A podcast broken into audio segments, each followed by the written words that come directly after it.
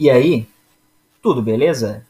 O Descomplica Direito é um podcast voltado ao debate de temas jurídicos relevantes na sociedade de maneira fácil e descomplicada, seja para aqueles das ciências jurídicas ou não. Venha conosco e descomplique também. Vamos lá?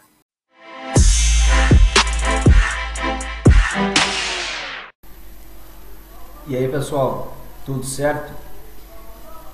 Vamos comentar sobre o informativo 0688, oriundo do STJ, publicado agora essa semana, e o tema é bastante polêmico. Já adianto para vocês que é polêmico, particularmente discordo, tá? mas vamos ver o que, que se trata. Pois então, o tema especificamente Julgado do habeas corpus pela quinta turma, HC 641-877, oriundo do Distrito Federal, relatoria do ministro Ribeiro Dantas, julgado semana passada, tá? dia 9 de março de 2021.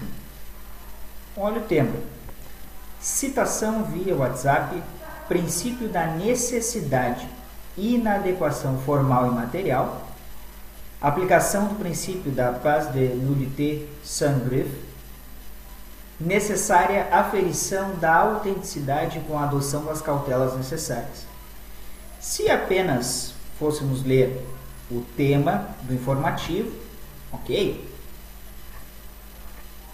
Beneficiando o réu, cumprindo o devido processo penal constitucional, mas não é bem assim.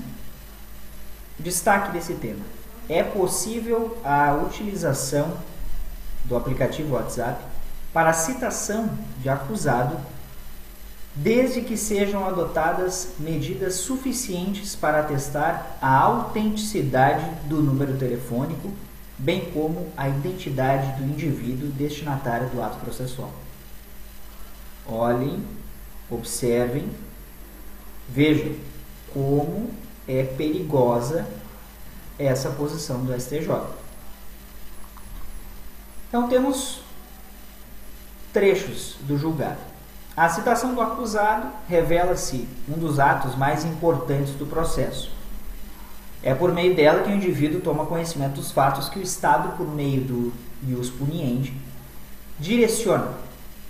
Assim, passa a poder demonstrar os seus contra-argumentos à versão acusatória, que é o contraditório, ampla defesa e devido processo legal.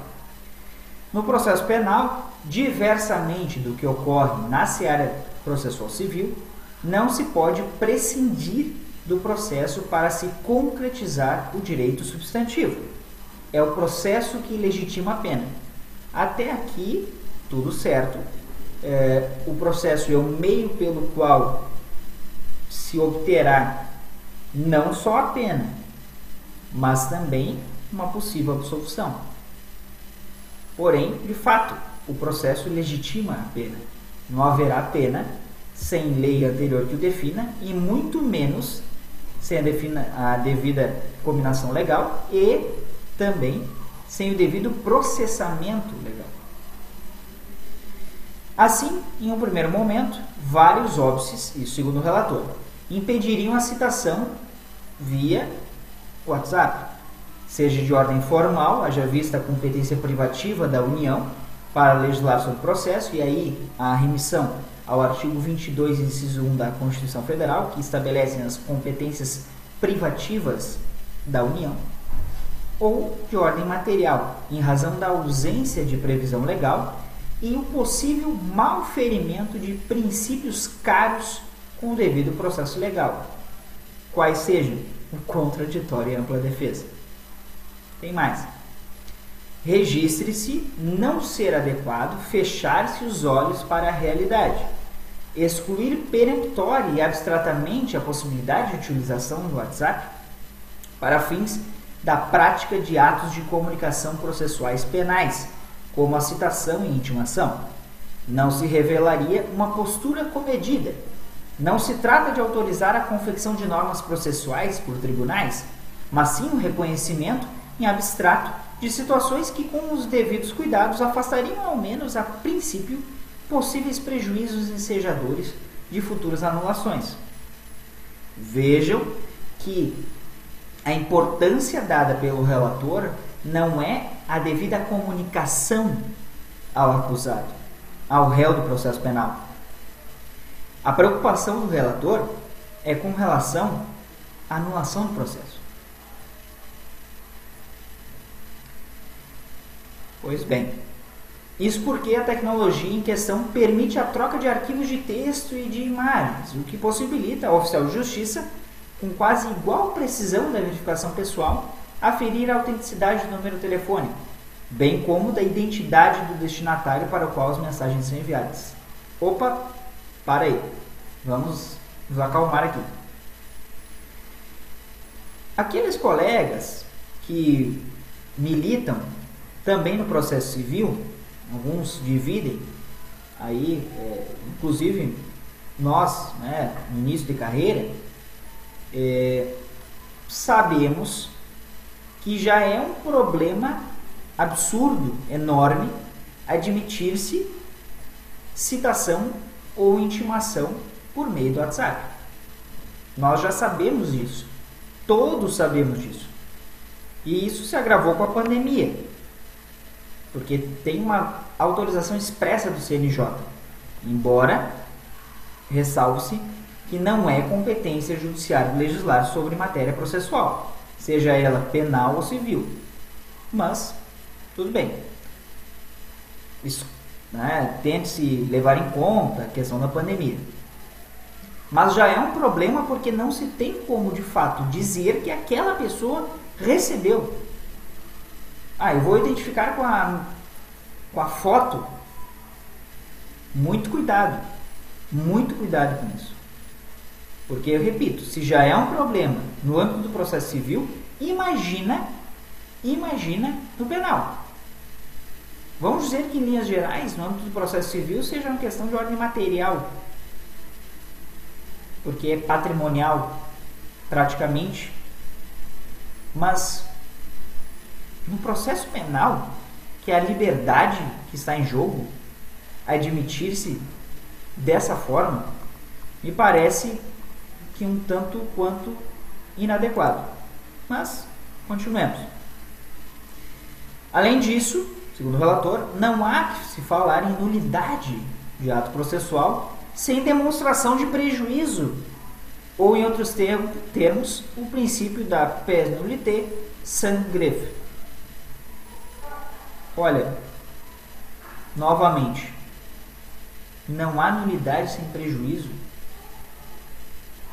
Com toda a vênia, me parece que o nobre relator está um pouco equivocado. A ausência de citação não digo nem intimação, mas da citação ser considerada uma nulidade relativa, discordo com toda a vênia, meu pouco conhecimento, que nós estamos adquirindo todos os dias, mas nulidade relativa não. É nulidade absoluta. Não, se, não, não há que se discutir se houve prejuízo ou não com a devida vênia. Continuando. Com efeito, é possível imaginar-se a utilização do WhatsApp para fins de citação na esfera penal com base nesse princípio. De todo modo, para tanto imperiosa a adoção de todos os cuidados possíveis, para se comprovar a autenticidade não apenas do número telefônico com que o oficial de justiça realiza a conversa, mas também a identidade do destinatário das mensagens. Ora, isso é o mínimo. Isso é um mínimo que tem que se ter. Como é ser disso, a tecnologia em questão permite a troca de arquivos de texto e imagens, o que possibilita ao oficial de justiça, com quase igual precisão de verificação pessoal, aferir a autenticidade. É possível imaginar-se, por exemplo, a exigência pelo agente público do envio de foto do documento de identificação do acusado, de um termo de ciência do ato citatório, assinado de próprio punho, quando o oficial de justiça possuir algum documento citando para poder comparar as assinaturas, ou qualquer outra medida que torne inconteste tratar-se de conversa travada com o verdadeiro denunciado. De outro lado, a mera confirmação escrita da identidade pelo citando não nos parece suficiente. Ora, mas então o que, que sugere o ministro?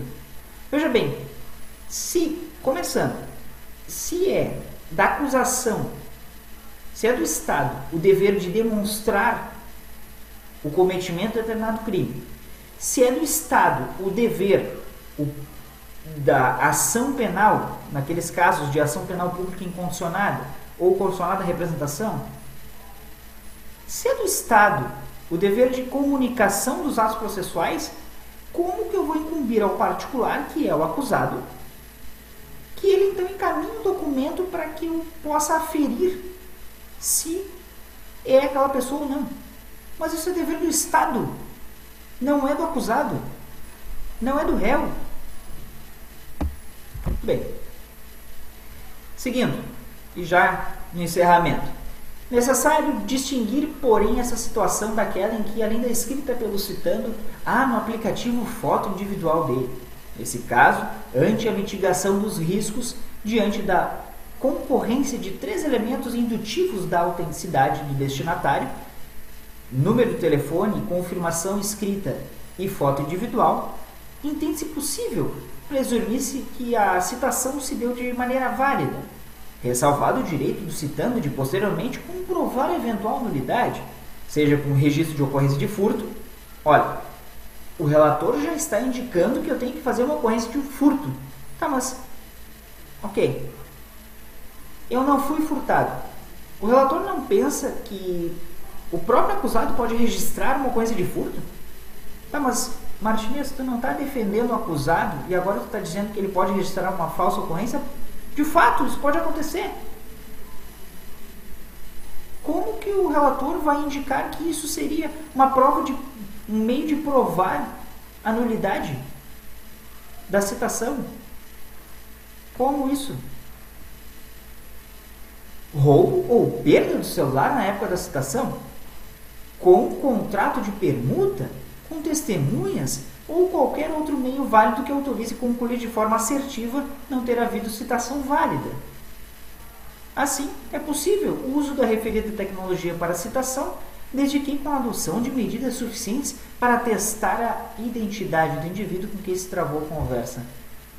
Novamente com a devida vênia, é um absurdo jurídico tal permissão.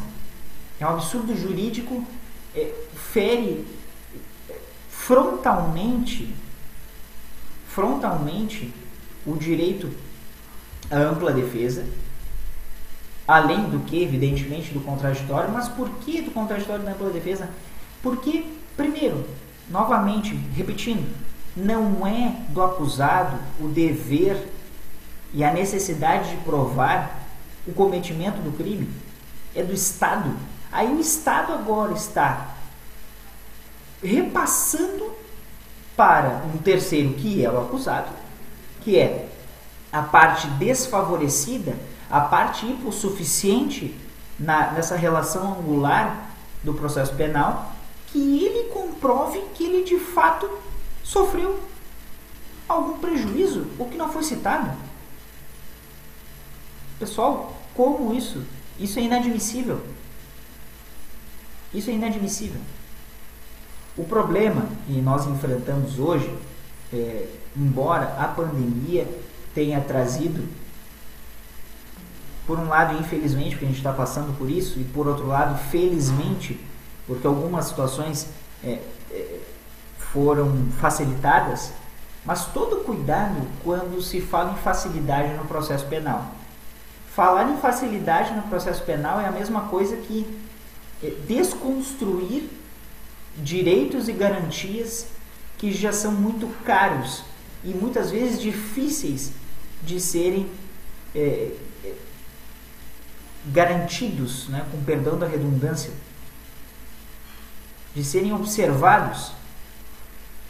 Então, eu vejo com todas, todas, todas as ressalvas e muito contrário a, a esse tipo de posicionamento isso vai alargar em demasia e vejam bem, é, não vai ser em apenas, não será apenas em situações excepcionais, não. quando tem-se esse tipo de posicionamento, tem-se regra e não exceção. Então, muito cuidado. É, é um tema bastante polêmico.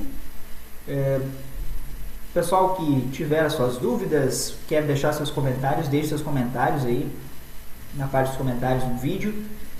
E esse, então, mais um tema complicado, polêmico, informativo 0688 do STJ. Possibilidade de citação no processo penal por meio de aplicativos de mensageria. No caso, foi utilizado o WhatsApp, mas pode ser qualquer um outro. Daqui a pouco se utilizará inclusive o Facebook Messenger. Então, senhores, muito cuidado. Senhores e senhoras, muito cuidado. Pessoal, até a próxima. Um abraço.